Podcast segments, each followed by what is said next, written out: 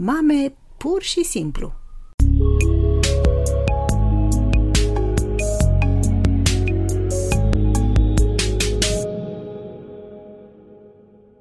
Bun găsit, draga mea! Sunt Irina Pârvu, psiholog, psihoterapeut de familie și cuplu, educator parenting. Poate că ai auzit despre conceptul de copil interior și poate ți-ai spus că este o trăznaie de ale psihologilor. Termenul nu e nou, e deja folosit de câțiva ani, iar astăzi te provoc să privim mai îndeaproape copilul interior, fiindcă acest copil interior e un fel de ecou al copilului care ai fost tu cândva. Fiecare adult a fost la un moment dat copil. Și deși ne maturizăm, creștem, copilul acesta nu dispare. Când te gândești la copilăria ta, poate că îți vine în minte ani de fericire, de bucurie, de liniște interioară, într-un cuvânt, ani de bine. Dar nu toate persoanele asociază copilăria cu joaca și fericirea. Dacă ai experimentat neglijare, traume sau suferințe emoționale, copilul tău interior e vulnerabil, e neajutorat și are nevoie să fie protejat. Poate că ai îngropat de mult suferințele de atunci, sperând să uiți de ele. Ai încercat să te protejezi, însă această îngropare, de fapt, nu vindecă. Durerea iese din când în când la suprafață și își spune cuvântul în viața ta de acum, în relațiile pe care le ai, în stările prin care treci, în greutatea cu care uneori îți împlinești propriile nevoi. Fiecare dintre noi își are propria istorie de viață. Fiecare a fost influențat de mediul în care a crescut, de evenimentele care i s-au întâmplat și de oamenii semnificativi pe care i-a avut în jurul lui. Copilul interior este acea parte din noi care a înregistrat toate aceste amintiri și mai ales impactul lor asupra noastră.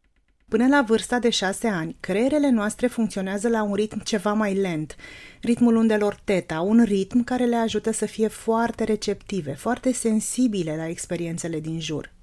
E perioada în care, la nivel subconștient, ai luat decizii legate de felul în care ar trebui să te porți pentru a fi ok în ochii celor din jur, pentru a fi acceptată și a-ți fi bine în propria familie. Experiențele de mai târziu au întărit aceste credințe interioare și au format, să spunem, un scenariu, un mod în care ar trebui să se deruleze viața ta. Și poate că și tu, la fel ca mulți alții dintre noi, ai transportat acest scenariu imatur al copilăriei cărându-l cu tine în viața de adult, fiindcă cercetătorii spun că acest scenariu ne conduce viața în mai bine de 90% din timp. Cred că ești de acord cu mine când voi spune că, având în vedere importanța acestui scenariu, e înțelept și recomandat să-l revizităm, să-l analizăm. De ce? Fiindcă dacă nu facem acest lucru, vom respecta mereu și mereu același scenariu și vom juca mereu și mereu același rol din copilărie. Să știi însă că nu putem modifica scenariul doar aducându-l în discuție, fiindcă el a fost creat cu scopul de a ne face bine atunci în copilărie de a ne conferi o stare de bine și de siguranță, când el continuă să se deruleze, parcă ne cam încurcă, nu? Copilul tău interior are nevoie de atenție, înțelegere, grijă, sprijin. Multe persoane încearcă să reducă la tăcere aceste nevoi folosindu-se de alcool, droguri, promiscuitate, jocuri de noroc, cheltuind bani în exces, mâncând mult, muncind mult, autovătămându-se și așa mai departe. Practic, oamenii aceștia încearcă să evite nevoile lor interioare, însă nevoile acestea nu dispar, chiar dacă adultul nu a fost niciodată de plin conștient de ele sau nu le-a avut niciodată împlinite de plin. Care sunt semnele după care îți dai seama că ai un copil interior suferind, rănit? De obicei, vorbim despre lipsa încrederii în forțele proprii, o imagine de sine proastă, dezechilibre de stare emoțională, probleme în a pune și a menține granițe sănătoase, probleme legate de alimentație, autovătămare, dificultăți emoționale care se răsfrâng în aria sexualității, purtarea măștilor, rebeliune și așa mai departe. O astfel de persoană se poate simți mereu victimă, spune multe minciuni, manifestă o competitivitate excesivă, dependențe, duce lipsă de prieteni, are comportamente obsesive, îi e frică de diverse figuri de autoritate, poate fi manipulatoare, pasivă sau agresivă. Da, știu, e o listă foarte lungă de simptome. Însă acestea sunt motivele care îi duc pe oameni la psihoterapie, motive care deseori au de-a face cu nevoile neîmplinite ale copilului lor interior. Sunt într-adevăr multe răni, dar tot de aici poate porni și vindecarea. Cum poți să îți îngrijești copilul interior? În primul rând, găsește-l și adoptă-l. Cu alte cuvinte, identifică acele părți ale sinelui care au fost marcate de anii copilăriei. Acest copil interior, odată găsit, poate fi alinat emoțional, poate fi înconjurat cu dragoste, iar adultul competent din tine poate fi fortificat, în așa fel încât de acum încolo doar el să se ocupe de treburile vieții de zi cu zi. Copilul interior nu va dispărea niciodată și nici nu trebuie să dispară. Poți începe însă munca aceasta de vindecare având alături o fotografie din copilăria ta. Privește fotografia. Te va ajuta să te conectezi empatic cu tine, mică. Deseori ne este mai ușor să arătăm compasiune față de alții și mult mai greu să o facem față de noi înșine. Vindecarea copilului interior va începe cu o porție mare de compasiune pe care să ți-o dai tu ție. Gândește-te că acest copil interior e de așa de multă vreme acolo și are nevoie de atenția, interesul, compasiunea și dragostea ta. Asta poate să însemne că îți vei da voie să primești mici alinturi, la care nu aveai dreptul cât erai mică.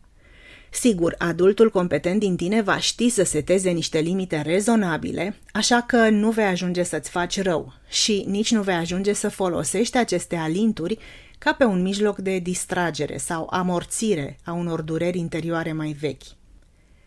Reapropierea de această parte a ta care s-a format în copilărie îți va permite să umpli niște goluri și te va ajuta să trăiești o viață unde să existe râsete, spontaneitate, autenticitate și mai ales multă dragoste. Îi poți scrie o scrisoare copilului tău interior. Îi poți vorbi despre inocența și frumusețea lui, despre faptul că îl iubești, că îl prețuiești și că este important acum pentru tine.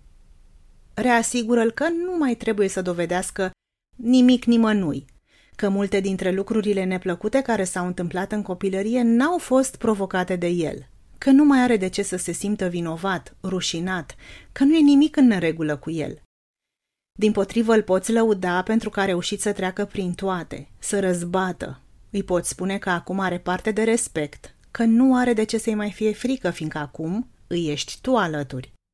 Poți scrie și diverse amintiri din copilărie din perspectiva adultului competent. Poți oferi informații și explicații pentru momentele grele pe care atunci când erai mică nu le-ai înțeles deloc. Scrisoarea aceasta îți va da ocazia să-i oferi siguranță și mângâiere copilului interior. Poate că ți se pare ciudat să te gândești la copilul interior ca la o persoană reală. Dacă ți este greu să faci asta, gândește-te la câteva experiențe cheie din copilărie. Unele au fost cu siguranță pozitive și luminoase, în vreme ce altele poate că te-au rănit și te-au întristat.